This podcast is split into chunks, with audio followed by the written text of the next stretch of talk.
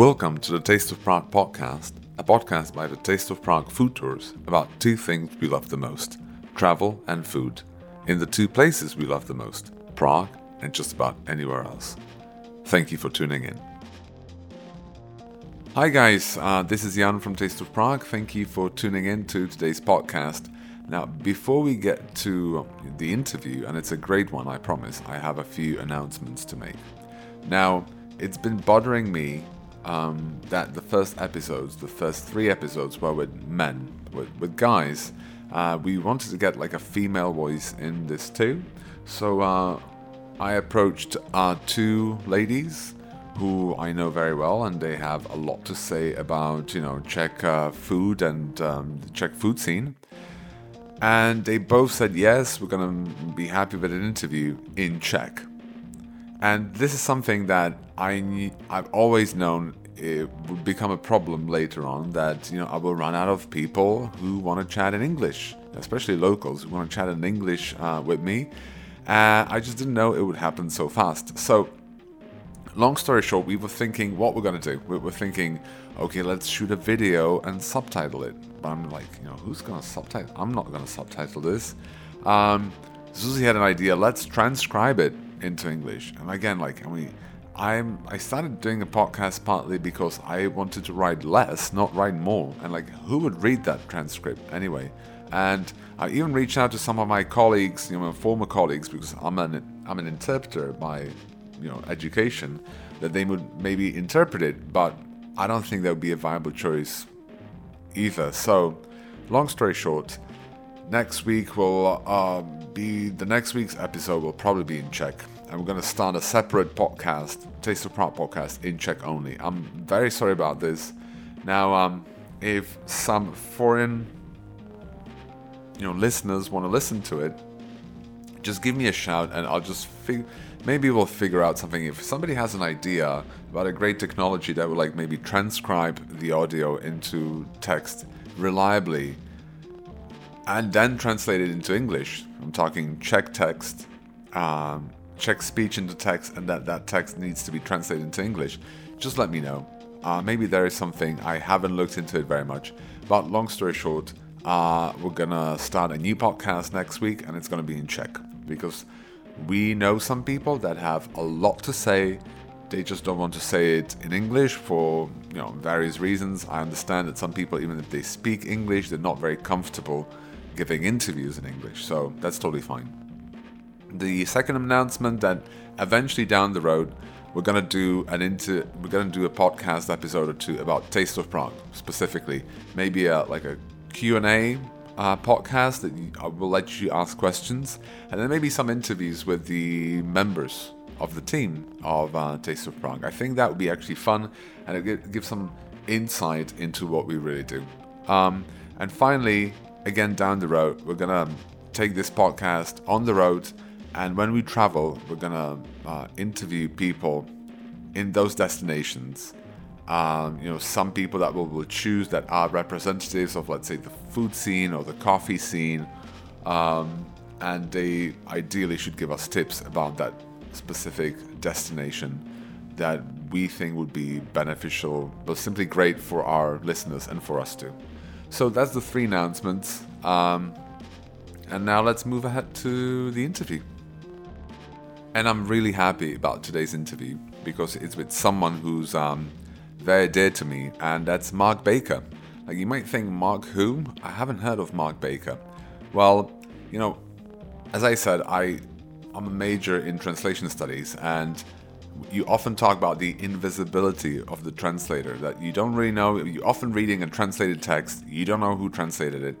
And the same really, the same thing really applies to guidebooks. So you may hold a guidebook, you may buy a guidebook for a specific destination, but you don't really know who the author is.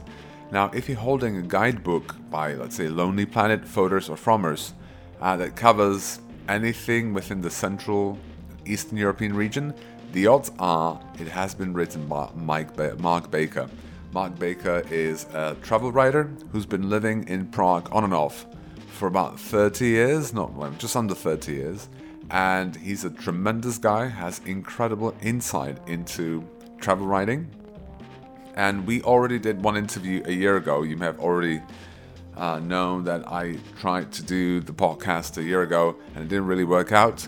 So I'm really happy that he uh, gave me the opportunity to speak to him again. And we covered a lot of issues. I really wanted to get to the nitty gritty of making a uh, guidebook. You know, how is it made? Who calls the shots? Who makes decisions? How do you research for a guidebook?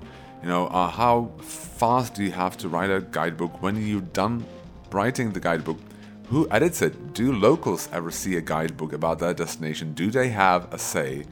Well, who's the assumed user of that guidebook? I mean, is there some um, thought given to, let's say, minority travelers or travelers with mobility issues um, and stuff like that. So, um, and, and, Mark also just in, uh, he's very eloquent and uh, he's really like, in terms of travel writing, this is the big leagues. Like, right the day after we had the interview, he flew off to London to give a presentation to travel writers um, for uh, Lonely Planet. So he really is teaching travel writing to you know Lonely Planet writers. Um, so this is a really big deal, and he's a smart and really funny guy, and he has some really interesting insight into, you know, living here as an expat, what he misses from the US, how the Czechs have changed in the 30 years. I think it's a really super fun interview with a lot of great insight into how guidebooks see the light of day. So I hope you enjoy this. Um, this is it. Uh, interview with Mark Baker.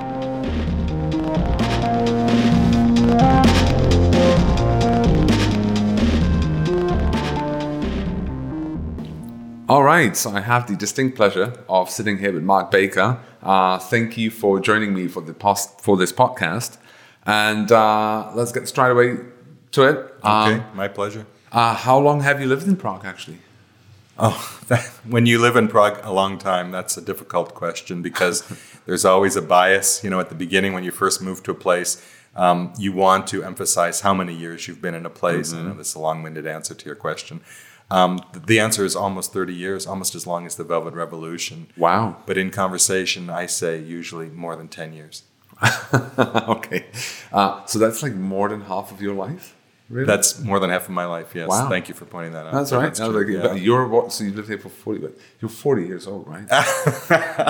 it's not. It hasn't been thirty years because okay. that's thirty years since the Velvet Revolution, okay. and I moved here in ninety one, so it's okay. twenty eight. Twenty eight years. Still more than half of your life, obviously. Yeah. And um, I didn't live here continuously the whole time. I actually moved back for a few years, so you can subtract that too. So maybe 25 years. Okay. So it's getting better and better. okay.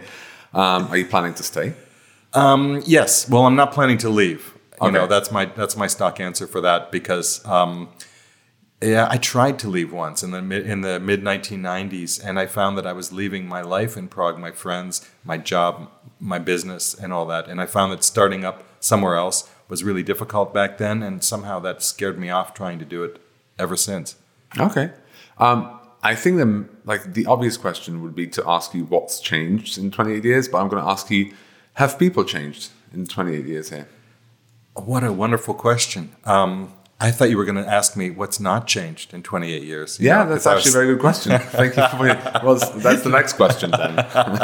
oh no, is that how this interview is going to go? Um, yeah, people have changed a lot. In what uh, way? Um, I think people um, people are much friendlier than they used to be. I think they're much more helpful than they used to be. Uh, occasionally, you still get you get people in the post office to smile at you these days. Yeah. Um, I, I, feel like it's taking a long time. I mean, I, I, think that we've learned from the Velvet Revolution and the fall of the Berlin Wall and all these 30 years that it's a lot easier to change a political system than it is to change a culture. Mm-hmm. And, um, and so it seems like it wouldn't be like that, but it's taken a long time to change the culture, but it is changing for sure. For the better? I definitely for the better. Absolutely. Cool. Yeah. So what's not changed then? Um, Anything you say will be used against you. yeah, obviously. that's true. You know, uh, I think the basic character of Czech society hasn't really changed. Which is what? Uh, well, I mean, you would be a better mm-hmm. expert on this than me, but I'm just doing this as an observer of the culture, you know, not necessarily a direct participant. Mm-hmm. Um, I think people are, I think Czechs by and large, I'm going to generalize here. I think Czechs by and large are kind of country people. Uh, they don't, they prefer spending time in the garden to spending time in the city. Um, I don't think that they like, even back then, I don't think they really, I mean, they love, but whether they like spending time in the center of the city is a different Mm-hmm. question. I don't think they did back then, and I still think that they don't now. I think people would much prefer, you know, to to go to their country house on the weekends, to spend some time with their friends and family in their apartments, and, instead of going out. So I, I don't think that that's necessarily, it is changing a little bit, but it's still basically the same. Actually, I think so. too. Yeah. Yeah. I think so. Yeah. Um, what is the? I mean, you've been living here on and off for less than thirty years, Right. Um, over yeah, ten yeah. years, as you say. Yeah, Um, yes. What's the one thing you miss the most from the US? The one thing that I miss the most from the United States. It can be anything. Yeah, but I'm afraid I'm going to give you one of those stock answers. You know, um, still, what's not changed? This is a great. This is a great answer to both questions. Actually, um, it it still takes the better part of a day to do something as simple as arrange a plumber to come to your house, or to go and shop to get the ingredients that you need for a complicated dinner. Yeah. And in the United States, you can take care of those little things in an hour or a couple of hours or something like that. Yeah. You know, so I, I find that I waste a lot of time here. But on the other hand, uh, it's given me a different ap- appreciation of time in a sense. Okay, yeah. I mean, I, I've become more local in that sense that I, I don't really mind spending a day doing this kind of stuff because you slow down, you think about things, you know, etc. Sometimes, of course, it's totally frustrating, but uh, but yeah, that would be my answer to that question. All right. So what you're saying is that the speed of services here, or the lack thereof, um, like turns us into thinkers. Yes. That's very it- philosophical it-. Yes, it's it. You know, we set Waiting up for itineraries, Yeah. waiting for the plumber. Yeah. You know, God forbid you want to make a recipe. You know, cook from a recipe that takes you know a, a couple of visits to different stores because as good as the stores are getting, and they're much better than they used to be.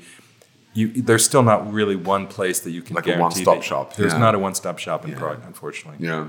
Yeah, cool. You know, I actually asked this question because we have on the tours, um, we have many study abroad program kids you know, coming Right. over, staying for Yeah. half a year. Right. And I asked, what's the one thing you miss the most? You know what the most common answer is? No, tell me. Kraft mac and cheese. Really? Yeah. that is the single most But, common you know- answer to this. Yeah, okay, that's funny.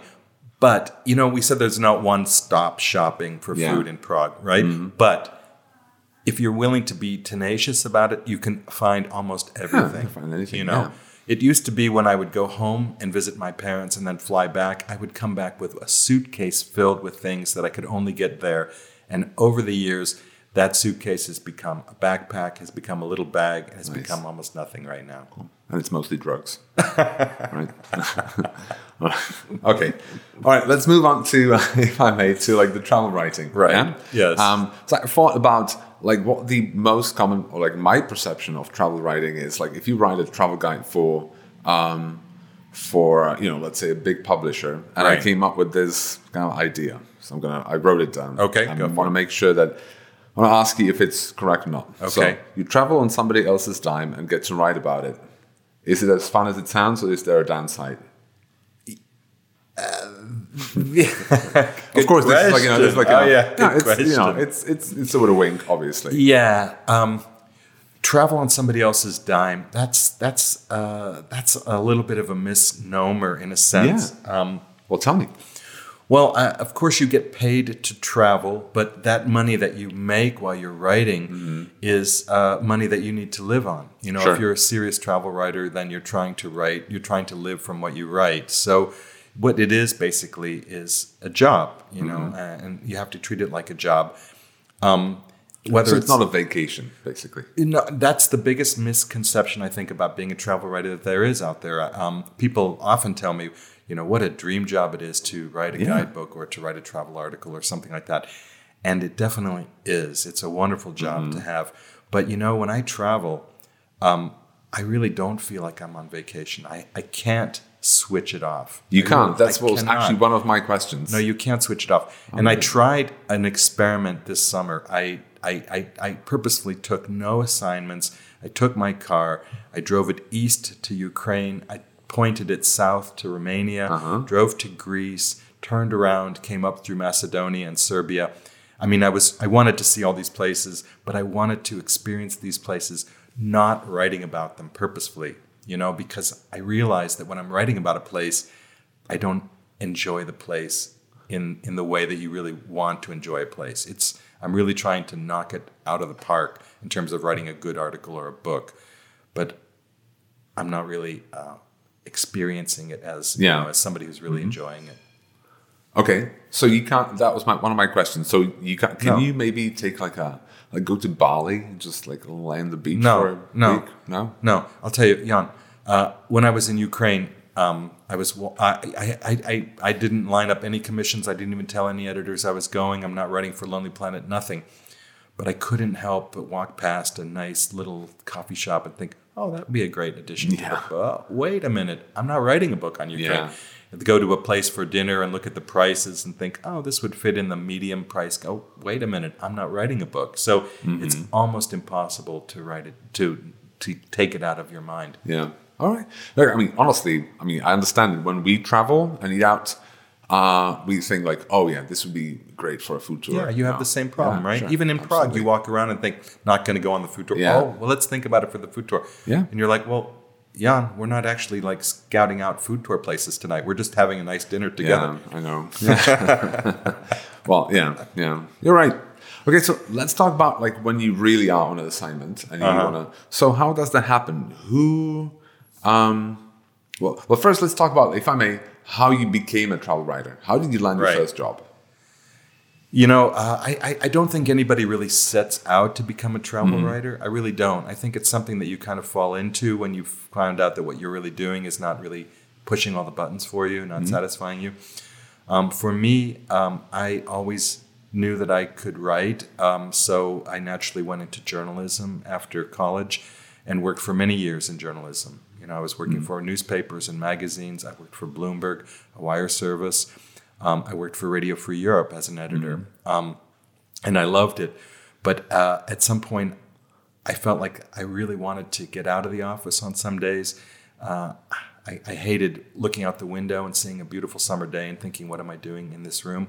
So at, at one point, I just kind of said to my bosses, I'm, I'm, I'm leaving. Um, and I didn't really know what I wanted to do after that. Um, I thought travel writing might be a possibility. Um, I decided to take a trip to get to just to clear my mind from quitting my job, and I went to Morocco. It's kind of a little story about how I got into it. I went to Morocco by myself, and I was hiking around. I was checking my email, and uh, out of the blue, I received um, I received a letter from an email from an editor in New York for Fodor's. You know, which is a Okay, yeah. company that I kind of knew, and, and they had heard through the grapevine somehow that I was not working, and the, and he was asking me if I knew anything about Slovenia and if I wouldn't mind going to Slovenia to help them update a guidebook because their writer just fell out for no reason or got sick or something like that. Of course, I answered that I'm, you know, total expert on Slovenia Yeah, and all that course, stuff. obviously. Of course, I never had been to Slovenia before in my life. Um, and so I accepted it and I did it. So, you know, and it worked. And, Uh-huh. it, you know, it wasn't that badly paid and uh, it was really fun to do. So I thought, well, I can keep on doing this maybe. And I just kept on applying first through Fodor's, then to Lonely Planet. I also worked for Frommer's. And once you do one or two of these guidebook projects, they kind of pile on and editors are willing to take a look at you and you get more and more and more. That's, you know, the secret. So first you lie, and then Like then any you good build, job, you, you learn. fake how- it. yeah, you fake it until you make it it. till you make it. Yeah, You absolutely. fake it and Okay. fake it and fake it. okay, listen You know. well, kids. Anyway, the answer to your like question, the, the, the short answer to your question is that I never planned to become a travel writer. I just kind of fell into it. Oh, nice. Do you do you still think that today it's a viable uh, job? It's changing a lot. Uh, I don't know if it's a viable job or not. I mean, I, I think it's barely viable for me, and I've been doing it for uh, for many years. Um, to succeed in travel writing, as in any form of freelance writing, you need to have a lot of different revenue streams. You know, you need to build up a lot of stools to sit on. You know, a lot of Okay. legs under the stool, however you want to uh, to phrase it. Um, uh, there are technologies offering us some different avenues for um, you know for revenue. You know, we're doing a podcast would be something that was even unthinkable back when I was first starting out as a travel writer. Um, there's a lot of people who are experiencing success on the web, in YouTube, on Instagram. Yeah. So, I mean, ah, the matrix, the, the, the payment model is changing a lot. I don't know what the future is going to bring in terms of money, but I think it's I think it's going to be viable for at least a few people. Yeah. Okay. People Um, are going to make it.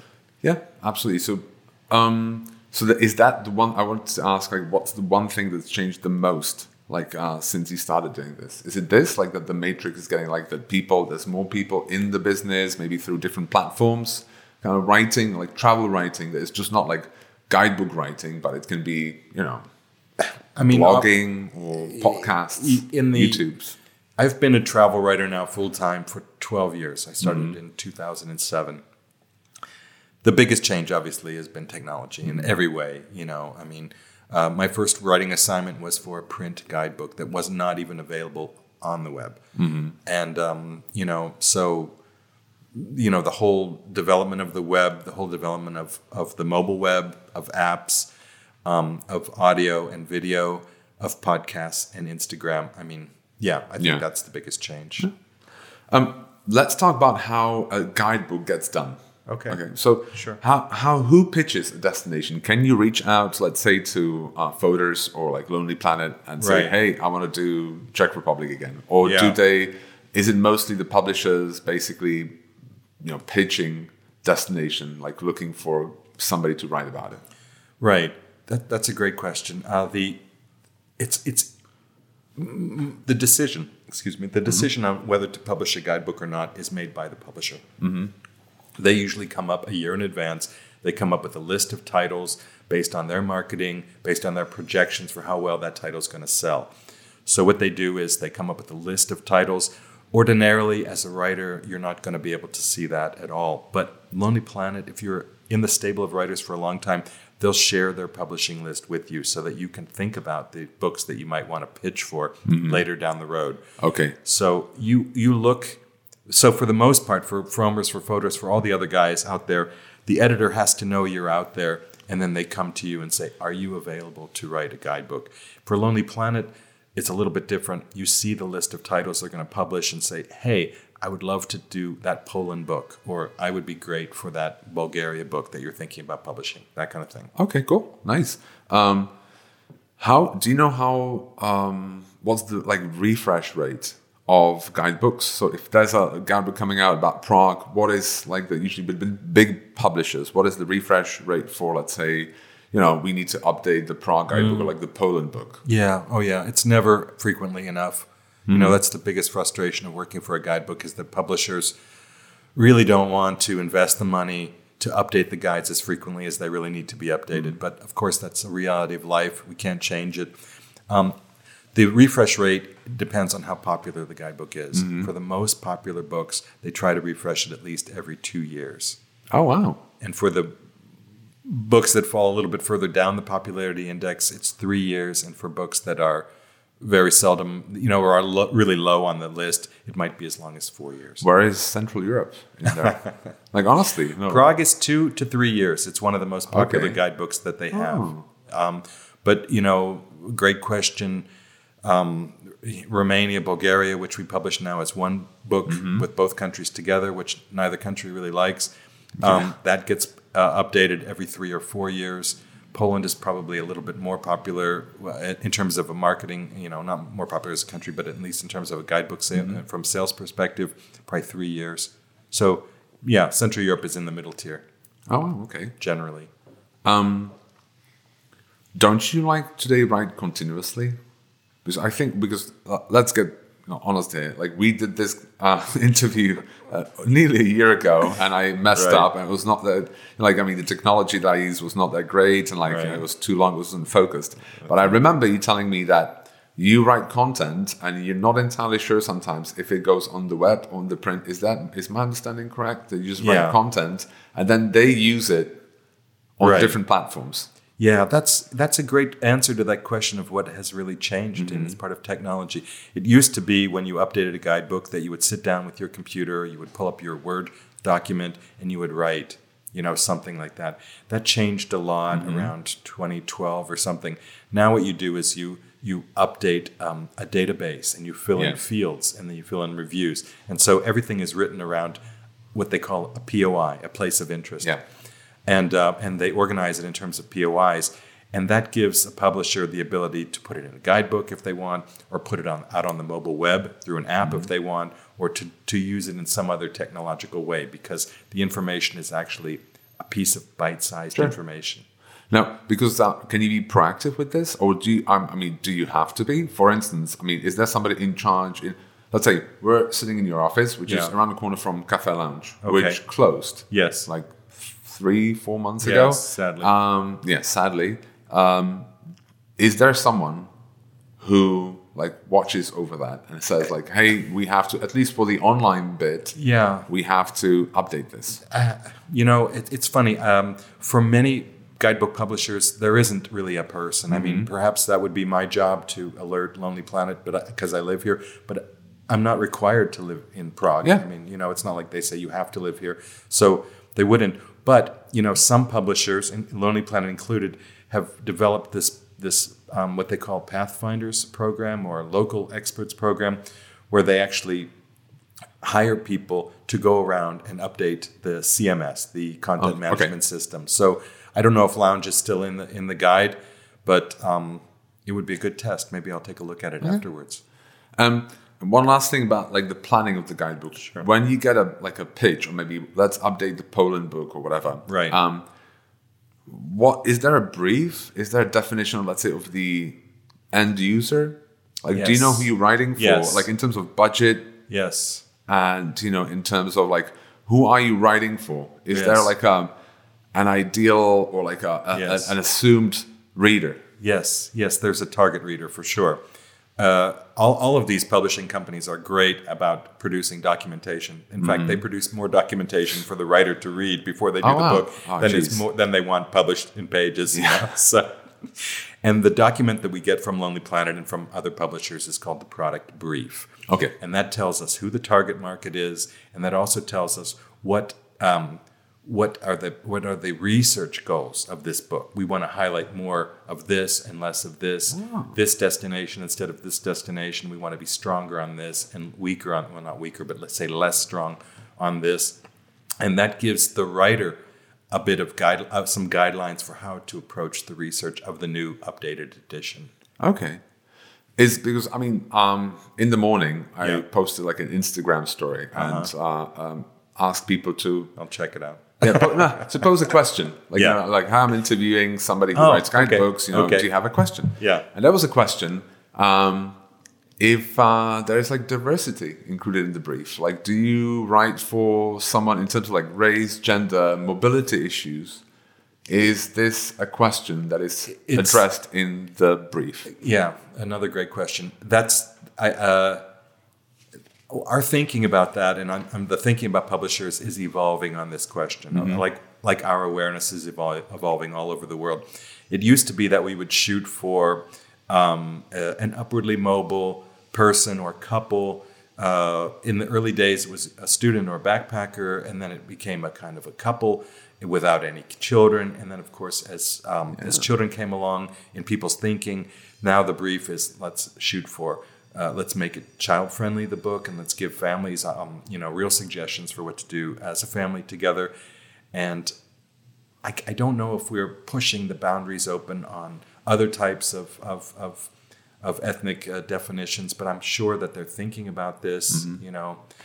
Um, in the past it's just been kind of income and age and education related and then family status and now I think that we will be thinking a lot more about what people from different backgrounds and different expectation levels can do in a certain destination.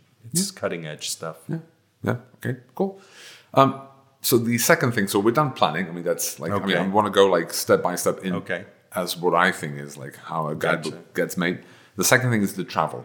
Okay. So um, you've been recently, I think, on a like a Midwest trip or something Yes. like this. Yes. Earlier Um, this year. Yeah, earlier this year. So how do you agree? Like, do you agree with the publisher on like the um, the budget, the duration of that trip? How does that trip get set up?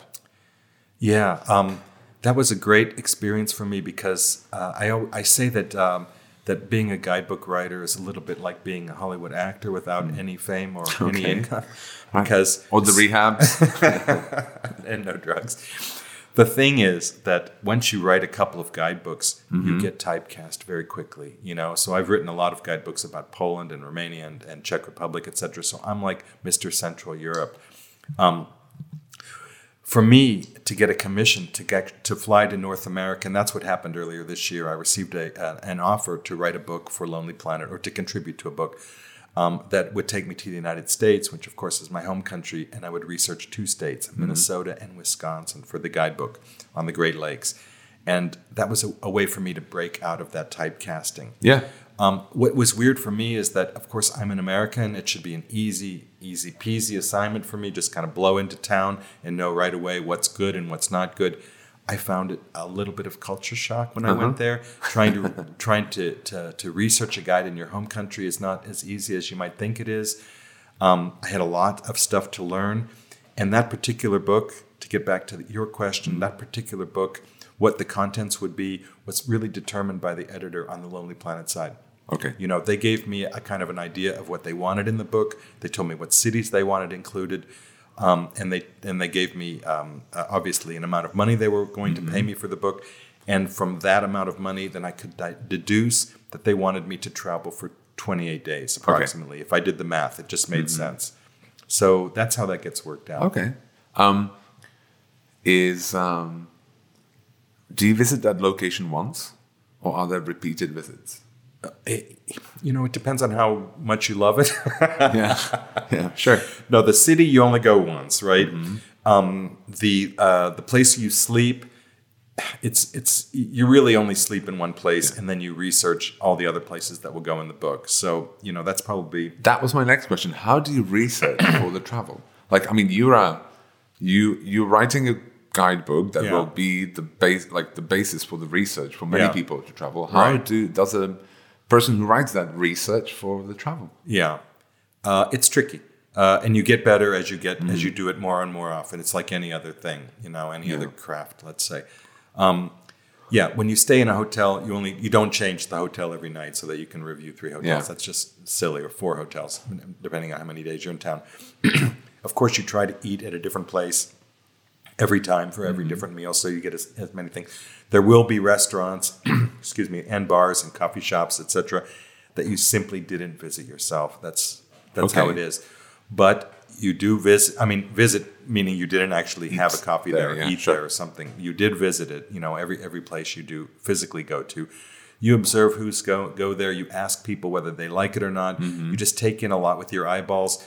Um, you, you you collect research and notes on the ground about a place that you couldn't find when you Google it. You know, mm-hmm. so you couldn't do this research back home. You know, that in anything from who goes there, what the what the what the menu looks like, how clean the place is, what the walls look like, what's the decor. I mean, those are all things that go into your notebook. So, I mean, you can get a pretty good composite of a place, even if you don't necessarily have a coffee there. You, Sure. you, you kind of get a feel for who, who goes there. Well, my understanding is that, for instance, if you're a Michelin guide, you know, inspector, you know, like you know the the guidebook about restaurants and you know they do also like hotels and stuff. Right. Is that they have a badge, and then you know after eating they can show that badge, and basically, you know, they can say, "Can I see the kitchen?" And they'll let them see the kitchen. Are you I mean, yeah. I mean, like that's how it works. Usually, like they say they reveal their identity. Like Right. I'm a I'm a Michelin guide inspector. I would like to see the kitchen. And usually, I mean, they will let you see the kitchen.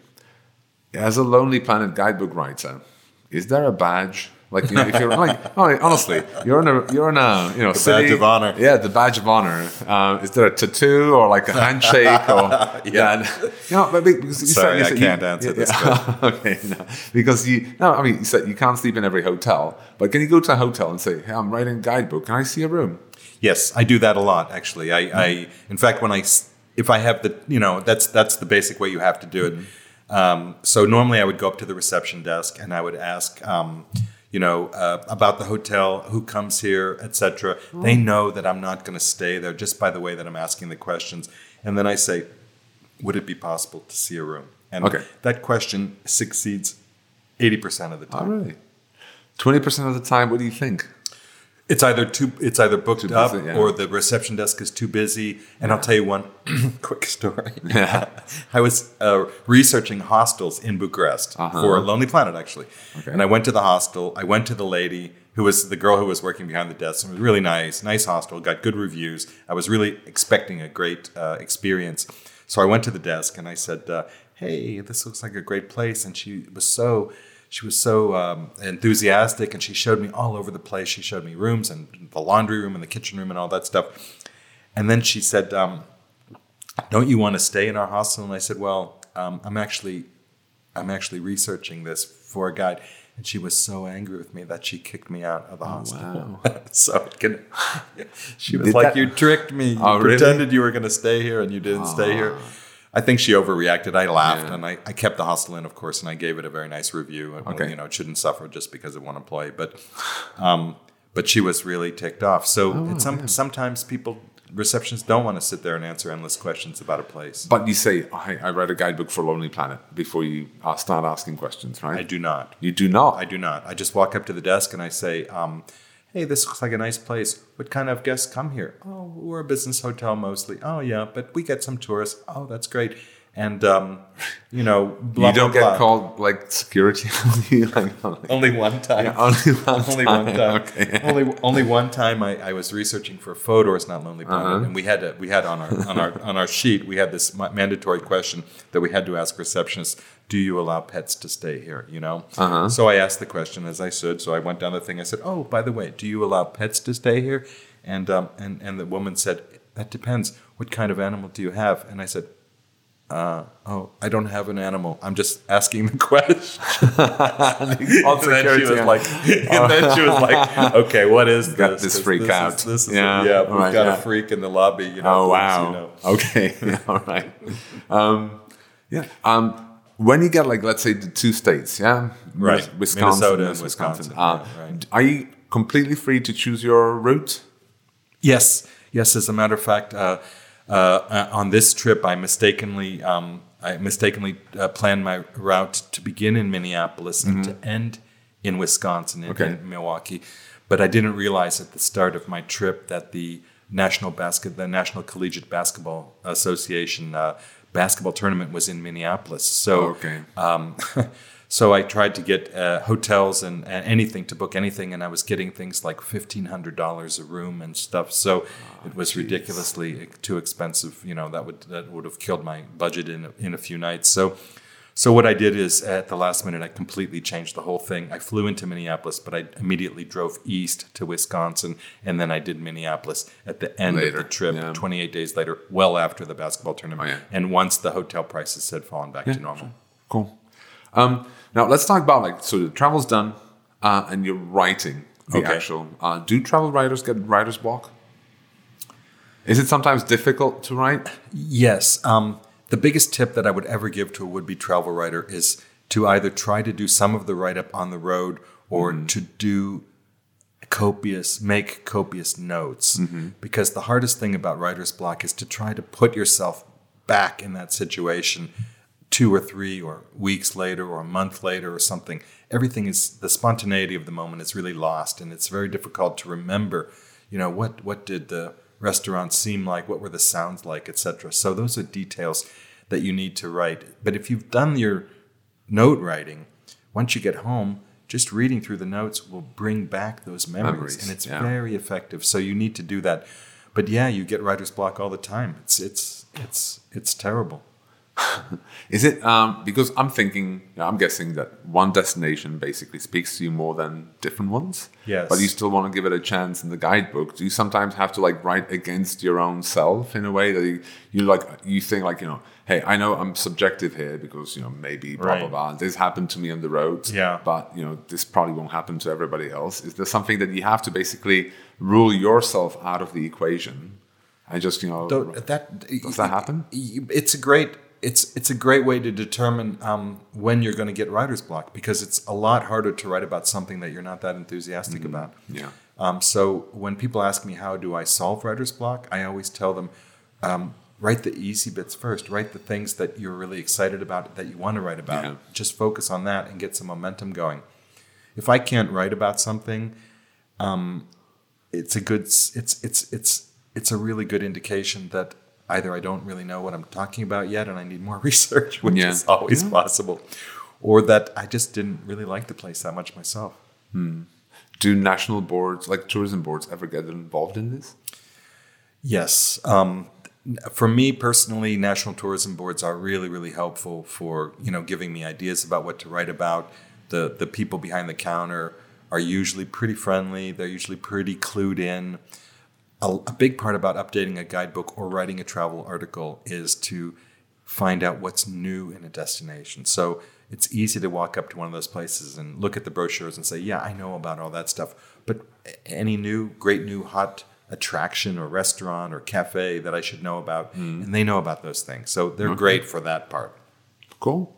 Um, it's uh, do you have to send your content like on a daily basis somewhere? Like, is there some like I'm I'm want to focus on like your uh, relationship with like uh, the publisher or the editor. Like, do you write everything in bulk and send it all in, or do you Mm-hmm. Have to write like different passages first? They want to see something, maybe a uh, Absolutely. a week later. Yeah. they say maybe hey, stay, they steer you in the right direction. They say No. maybe listen, this is not what we want. We want something else. Oh no, I can see you've never worked as a freelance No. writer. no, the, I mean to all your editors out there, Teach sorry me. about this. Yeah, exactly. The last thing you want to do is to let your editor see your copy too soon in advance, Okay. because of course they're going to sit there all day and poke at it and suggest different ways to do it and blah blah blah. So what you want to do is to turn it in right on deadline or like right before deadline. That's the key. Mm. Okay. You know, um, there are some people, sometimes Lonely Planet as well, will say, We'd like to see a sample of your work Okay. first, just to see that. Of course, if it's in your contract, you have to do it. And then sometimes you want the editor to see it because you need some help or advice. Mm-hmm. And I just finished up a project this past week on best places to eat in Europe. And uh, I was working with my editor at Lonely Planet pretty closely, you know, trying to send her some ideas that I had for coverage because I genuinely needed help. But normally, no, I mean, editors are great. I love you, editors. Yeah. But they can really make your life miserable if Yeah. they if they tinker around with your text too much. Have you ever had a like a major spat with an editor? Ah, you know, no, I've never. Yeah, oh, okay. I have had a major spat with an uh-huh. editor. Actually, I just thought about that. Yeah, uh, I don't know if I should talk about the publisher or not, but uh, you don't have to. I was just It like, was. Uh, uh, I'll tell you just briefly what happened. Uh, it was a misunderstanding. You know, it was a publisher that I had developed a book for on Prague early on. In fact, I, I built the book from zero pages. They just gave me, you know, uh, an empty space basically and said, "Give us a guidebook." I did that. I worked pretty hard on on the first edition. That company uh, went out of business. Actually, not because of my book. Okay. but but then came back into business when the family rebought the business. Mm-hmm. Then they came back to me for edition number two. And I thought that they were asking for an update of edition number one, but what they were asking for was that update, but then also the same reviews, but in expanded form that they could put on the web page. And Okay. I didn't realize what they were looking for. So when I gave them my updated edition two, they thought that I had really done a poor job and they were really angry with me. And I have never worked with this since. But it's it's crazy because if, if I had known what they were so looking the for, the brief was not like great. the brief wasn't great. Um, there was a misunderstanding, and um, and you know, I'm angry. You know, I really am because uh, I you know I, I worked hard to put them on the map with this book, and um, and and you know, Yeah. but hey, it happens. You Yeah. know, Is the work ever seen by, um, I mean, on your side the publisher side by local? by local, you mean before it's Like for- published? yeah, sure. Like so, like let's say you're writing about you know Minnesota, Wisconsin. yeah. Do they give it to read it to like a guy who lives there, like to see like, hey, listen, are we missing the point, or like is this what you'd say is You know, that's Right? uh, no, uh, yes and no. Um, it depends a lot. When when Lonely Planet first uh, ventured out, now I'm talking about Lonely Planet, but it can be for all of them. Um, when they first ventured out into Central Europe, they had people from the local countries on hand to make sure that they got the tone right, the accents right, that they were covering the right places. But for the most part, I think it's basically done by journalists who are hired to, to cover a destination, and and local people really aren't given any kind of um, say or vetting process um, over the information. But it, it gets to a really funny point because I often, even in Prague, when I uh, tell a person, "Oh, I write guidebooks about Prague," and they look at me and they're like, "You? Yeah, what, yeah, What yeah. do you know about Prague? Yeah, okay. You know, and it's true. A person who's born and grown up in Prague knows more, has more knowledge about the city in their pinky finger than I'll ever have in my lifetime. But But yeah, I know, I know you're giving me kind of like skeptical look, but that's what they think, and I, I kind of agree with that skeptical look. Um, but I don't deny that they really know the city really well, and um, and maybe in ways that I can't know it because I'm, I'm really not part of the culture, just kind of like I said, an observer. Um, but I do know the reader better than they do. yeah, I get it. Yeah, You know, so I do know what people who come to Prague want to see and want to do, maybe much better than that person might ever know, in a sense. And you know, you guys, you guys are exceptions because you work in this industry. But the typical person, you know, who works in a in a shop or a factory here in the Czech Republic, they don't really know what visitors like to do when they come to Prague. They wouldn't have the first idea, really. You Yeah. know? So that's how I try to bridge the the, the gap. You know, in cultural knowledge with something else, reader knowledge. when you're writing about, let's say, Prague, um, is um, is like uh, the the whole issue with quote unquote um, over tourism. Is Right. ever like you know? Do you ever like you pay any attention to it or not really?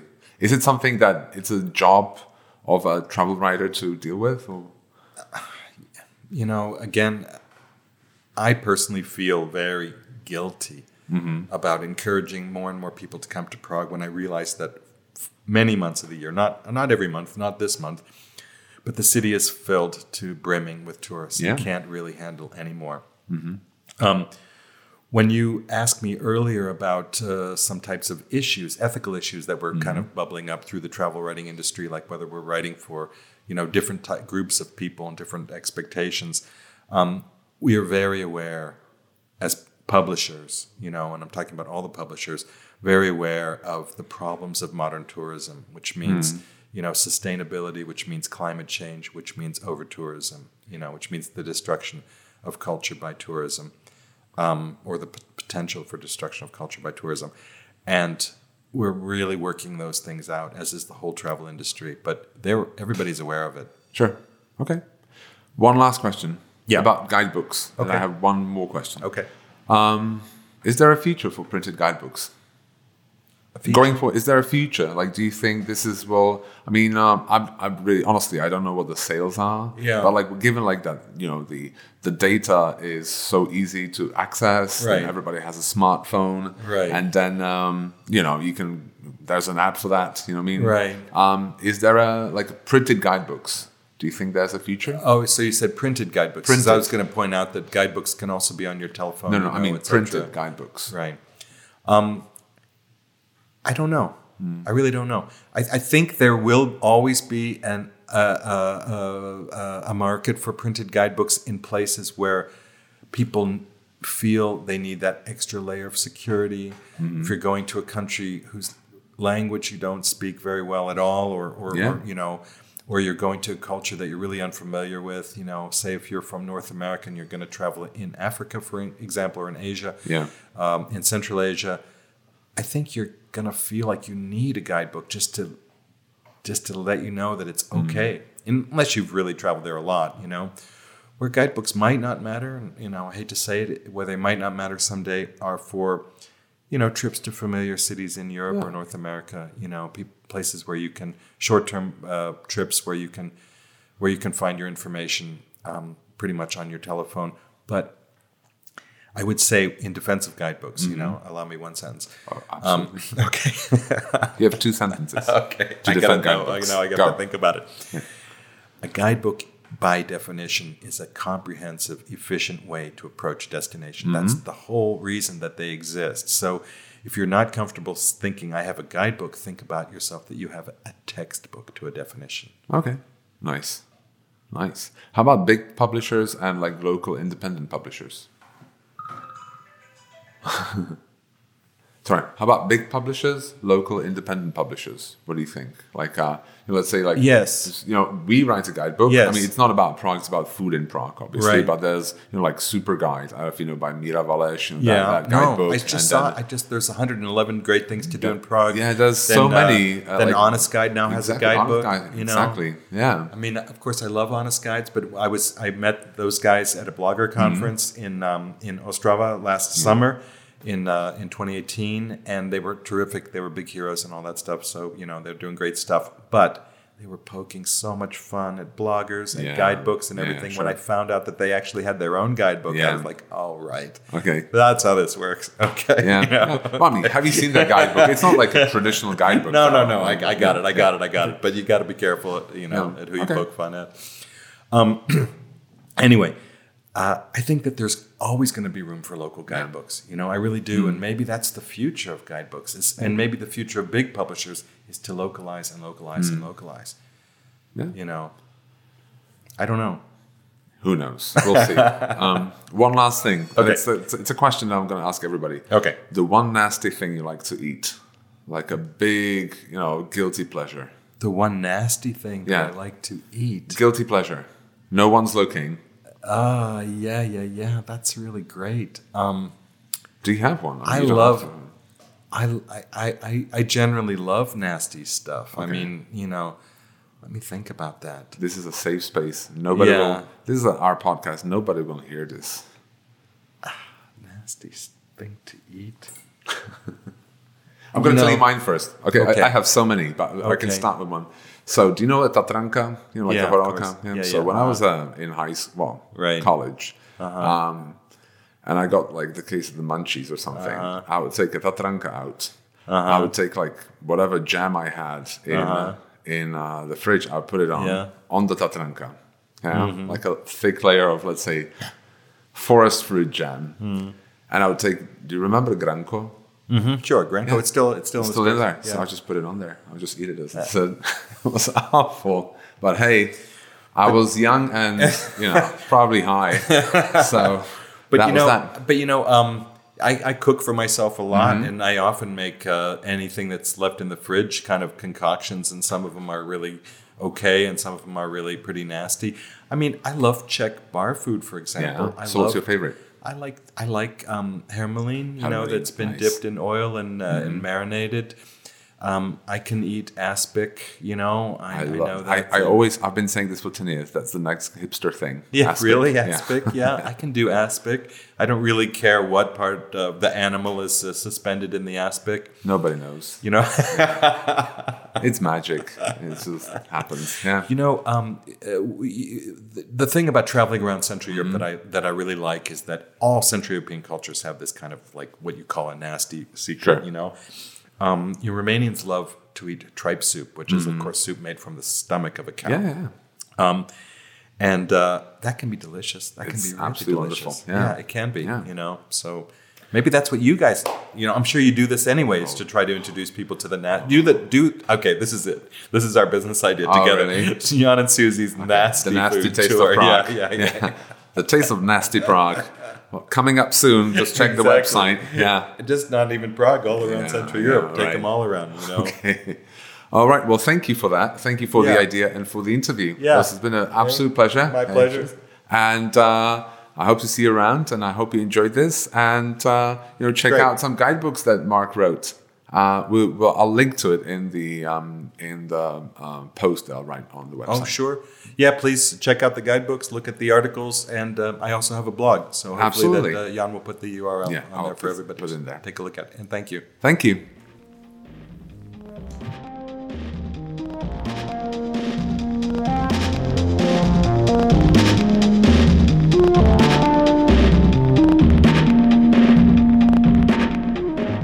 All right, guys, thank you so much for tuning in. I hope you enjoyed this episode of the Taste of Prague podcast, and uh, please stay tuned for more. Uh, don't forget to rate us online, and if you have any comments or any feedback, please go to our blog page to let us know. Uh, we'll be happy for any tips or any pointers that you may have. Thank you again for listening, and until the next time, cheers. Goodbye.